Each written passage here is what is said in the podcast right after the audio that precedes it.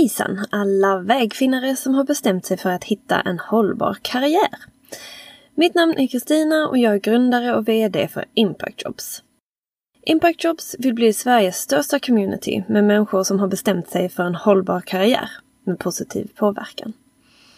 Här kan man hitta meningsfulla jobb med en stark hållbarhetsprofil samt eventkalender och blogg och annat för att upplysa dig om en mer hållbar väg framåt. I denna podd vill jag gärna utforska hur man skapar sig en hållbar karriär och skapar samhällsnytta. I just detta avsnitt så kommer vi dippa tårna lite i vad som växer fram mer och mer kallat zebrarörelsen samt New Work-andan. I varje avsnitt så nämner jag också i slutet olika företag, jobb och andra händelser med hållbarhetsprofil som kan vara nyttiga att hålla koll på. Men vi börjar med dagens ämne. Konceptet New Work började för nästan 40 år sedan, så värst nytt är det egentligen inte längre. Däremot är det allt annat än utdaterat. Sjukskrivningar skjuter i höjden, många känner sig inte nöjda på sin arbetsplats och fler byter jobb oftare än någonsin. Hur ska vi klara av att hänga med i arbetslivets sväng, stora svängar? Förändringar krävs. Synen på hur vi arbetar måste uppdateras och anpassas. Så vad kan arbetsgivare göra för att deras arbetskraft inte slits ut? Och hur kan man göra det glädjefyllt att jobba? New Work erbjuder en del idéer. Konceptet myntades redan på 80-talet av Fritjof Bergman i USA. Målet var att modernisera arbetslivet redan då, att göra arbetssättet mer mänskligt, flexibelt och ge individen mer frihet. Under industrialiseringens era var arbetet någonting jobbigt man var tvungen att ta sig igenom tills man gick i pension. Denna syn på en karriär höll sig i nästan 200 år. Bergman ville ändra perspektivet och menade på att jobb också kan vara någonting lustfyllt, lärorikt och meningsfullt. En ny hållbar inställning till arbete behövdes. Så med det ställde Bergman tre krav på New Work. Alla ska arbeta med någonting de vill jobba med och vad de tycker är roligt. Och om detta inte kan uppfyllas så blir de nästa kraven desto viktigare. Kreativ frihet och möjligheten att vidareutvecklas. Trivs man inte längre med det man gör ska det finnas alternativ och andra karriärsvägar att gå. Ett aktivt sammanhang i samhället. Individen måste känna att den är inkluderad och bidrar till en positiv samhällspåverkan. Jag tycker nog att det är ganska galet, lite kul och sorgligt att detta konceptet är lika relevant nu som då. Jag kan inte fatta att det är 40 år senare och att så lite har gjorts. Jag vet att det har gjorts mycket och vårt arbetssätt ändras ständigt. Men det faktum är fortfarande att till exempel var femte svensk är inte nöjd på sitt jobb. Och då tycker jag att det är anmärkningsvärt att vi inte har kommit längre och dess, för att inte tala om alla sjukskrivningar på grund av stress och så vidare. Jag tycker att vi måste öka takten vad det gäller och, där, och då kan vi ju göra ett slag i saken just med att lyfta New Work som en, som en grej, som en rörelse, som, ett, eh, som en attityd helt enkelt. Och jag tycker också det är konstigt just att företag inte kan se fördelen med att istället för att lägga ut enorma kostnader när skadan redan är skedd, till exempel utmattning, så borde de kunna satsa pengar på preventiva åtgärder som stresshantering, rörelseaktivitet eller volontärarbete till exempel. Men visst, det är väl alltid någonting som kommer att vara där, just den här maktbalansen mellan arbetsgivare och arbetstagare. Det är klart att jag också förstår att arbetsgivare kommer ju alltid vilja att utnyttja sin arbetstagare så mycket som möjligt. Men vad som fortfarande då är konstigt är ju att om man kan hålla uppe motivationen genom att kanske vara schysst och snäll med bra arbetsvillkor så kanske man förmodligen håller längre och att, att den attityden inte stärks tycker jag samtidigt är väldigt konstigt. Jag vet inte, vad tycker du? Feedback välkomnas på kristina impactjobs.se vad ni tycker om detta. Men vad kan man då göra åt detta till exempel? Jag tycker att en, ett jättebra steg framåt är såklart att börja prata om det, börja ta reda på det, göra sin research lite. Men mer praktiskt tips är ju definitivt vad vi har pratat om i förra avsnittet till exempel, att ställa krav på sin arbetsgivare. Att vara mer kräsen när det kommer till företagets värderingar och policies. Våga fråga hur det står till hos er arbetsgivare idag eller vid, vid intervjuer till exempel. Jag såg ett, ett TED-talk häromdagen som jag tyckte var ganska inspirerande. Jag tror att han försökte så knäcka koden med work-life balance och ehm, och en sak som han sa, det var väl just att gå inte runt och vänta på någon annan att de ska ordna upp ditt liv. För att den enda som faktiskt kan göra det, det är ju du själv. Du själv vet ju vad du mår bäst av att göra och i vilka mönster och vilka steg du måste gå i helt enkelt. Och det är det jag menar att det är klart att någonting större måste händas, det måste ju absolut lyftas, men det finns gott om saker som man själv kanske kan göra och, och ehm, ställa sig inför.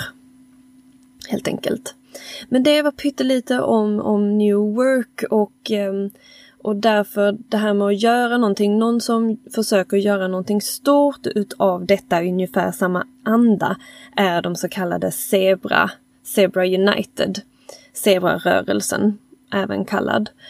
Och de startade som en motrörelse till unicorns, unicorns, så kallade enhörningar, vilket är privatägda företag med en värdering över en miljard dollar.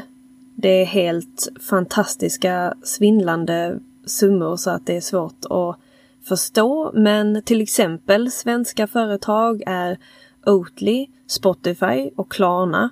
Och andra kända är ju Facebook, Twitter, Uber och så vidare. Så att de finns, men likt WeWork finns de ju inte längre, till exempel. Anywho. De i alla fall ifrågasatte ungefär 2016, precis. De ifrågasatte uppstartarvärldens hårda jobbklimat där attityden var att växa så stor som möjligt på så kort tid som möjligt. En attityd som lämnar lite utrymme för klimat och medmänniskor. De såg ett problem där deras affärsidé till exempel att skapa att skapa samhällsnytta istället för exponentiell tillväxt inte var sexig nog för investerare och riskkapitalister. Ironiskt nog går 90 procent av alla startups under, majoriteten av dem redan inom 20 månader. Så de publicerade ett blogginlägg kallat Sex and Startups 2016 där de manade för, ett eh, för en alternativ finansieringsmodell för företag som vill skapa positiv samhällspåverkan, alltså impact. Därefter spred sig ryktet snabbt, påhejaropen var starka och följarskaran växte. Två stycken andra kvinnor joinade deras team och tillsammans så bildades Zebras Unite. Ett år senare publicerade de en artikel Zebras fix was unicorns break och responsen var överväldigande. En av författarna skriver We had given name to something that had been brewing for a while. A collective sense, albeit individually experienced, that something is deeply wrong with the prevailing narrative of startups and IPO hungry fund founders. with their venture fueled lust for market power at all cost. cost. Med några få enkla principer lägger de fram ett alternativt narrativ. Till skillnad från enhörningen finns zebran på riktigt. Den är både vit och svart, den strävar både efter syfte och vinst. Ränderna representerar diversitet och komplexitet i en verksamhet. Sedan innehåller de Utmaningar som löses genom att samarbeta med ett empatiskt och medvetet ledarskap.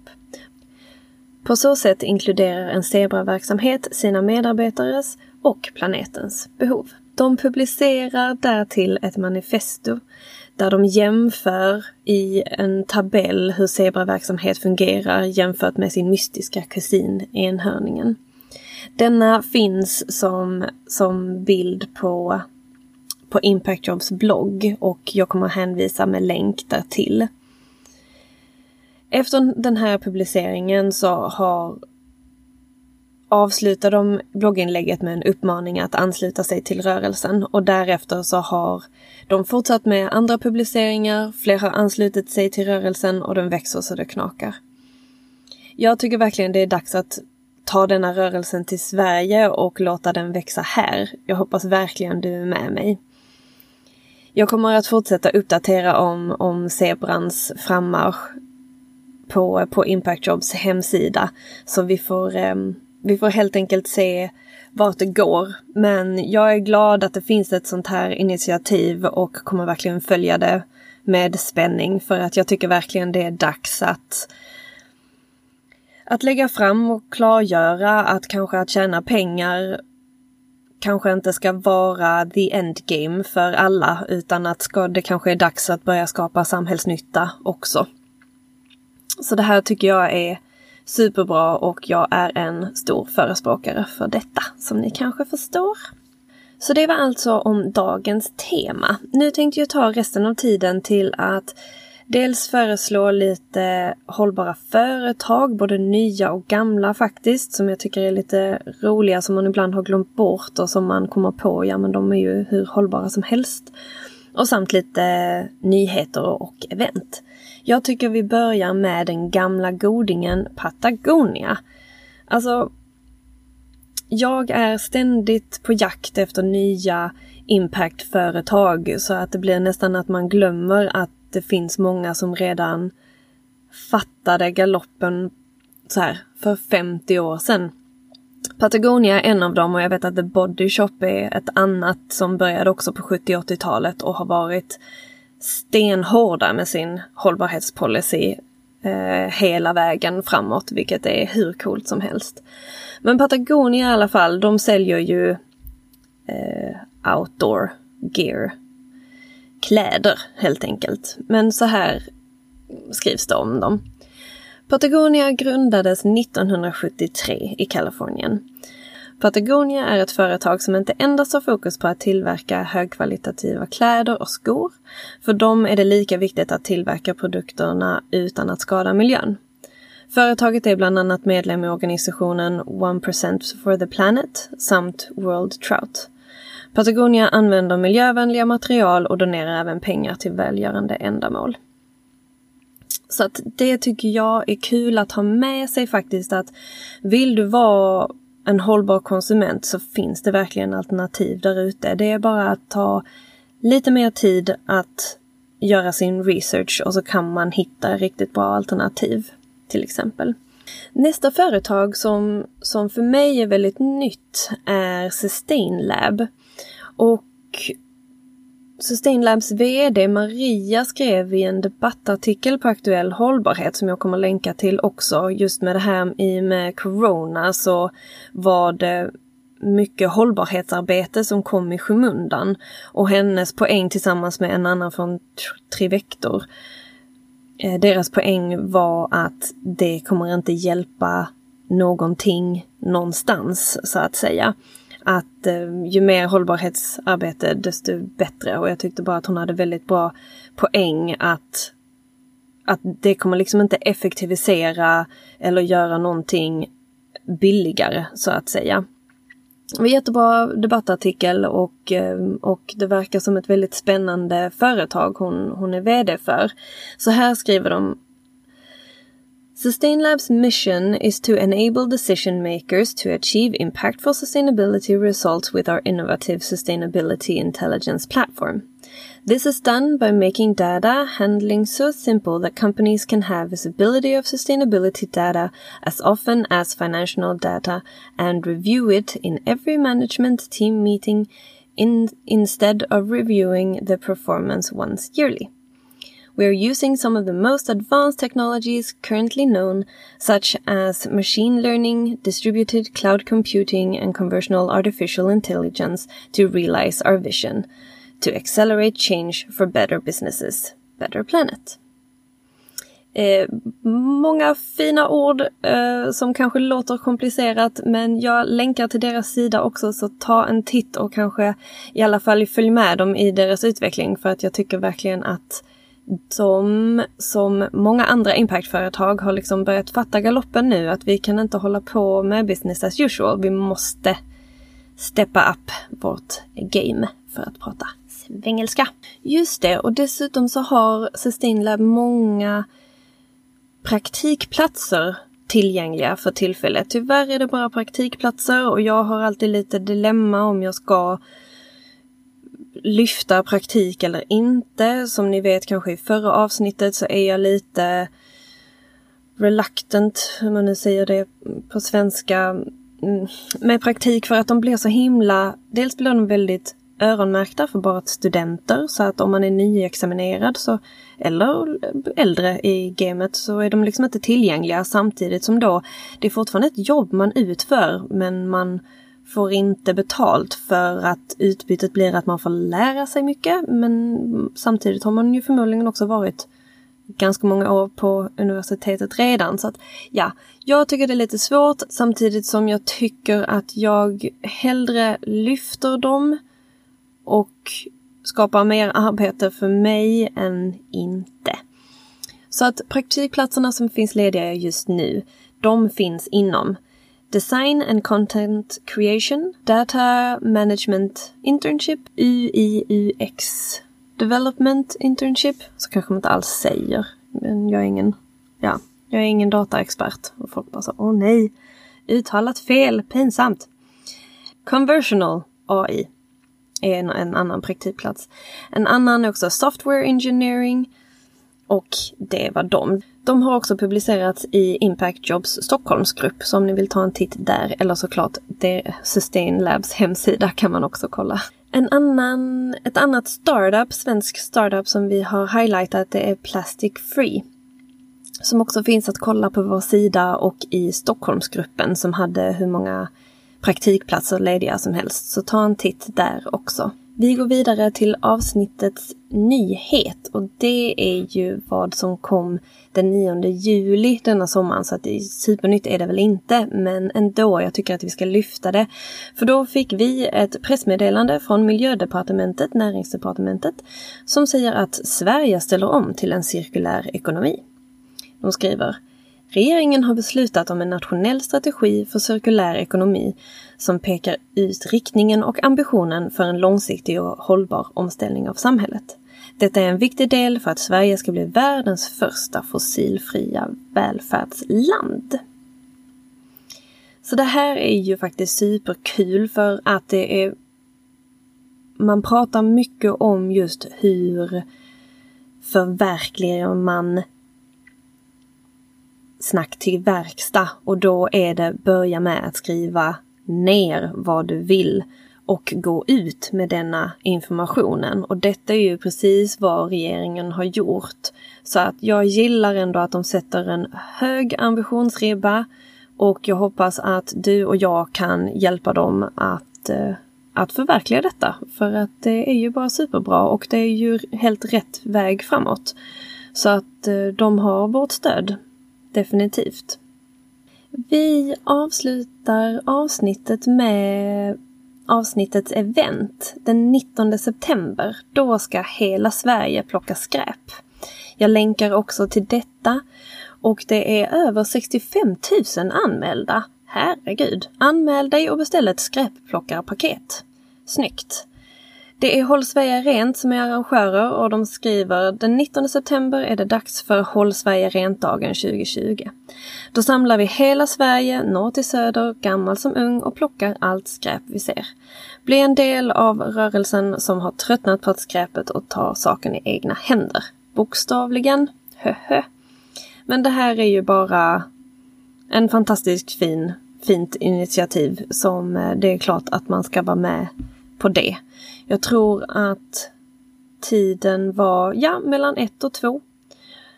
Om man vill och om tiden inte passar så går det förstås att gå ut när som helst under dagen, skriver de. Det är ju jättebra. Nej, men det är ju verkligen någonting som jag vill highlighta för att det, jag ser med förskräckelse allt skräp som, som finns och jag förstår inte hur svårt det ska vara att plocka upp efter sig. Men jag tycker ändå också att det är fint att man kanske tar, tar det med egna händer, bokstavligen, och, ehm, och städar rent lite. Det var allt för mig denna gången. Hör gärna av er med feedback, frågor eller tips på kristina.impactjobs.se och eh, följ oss på social media där vi heter impactjobs.se. Tusen tack för att vi lyssnar. Vi hörs igen om två veckor. Ha det bra! Hej då!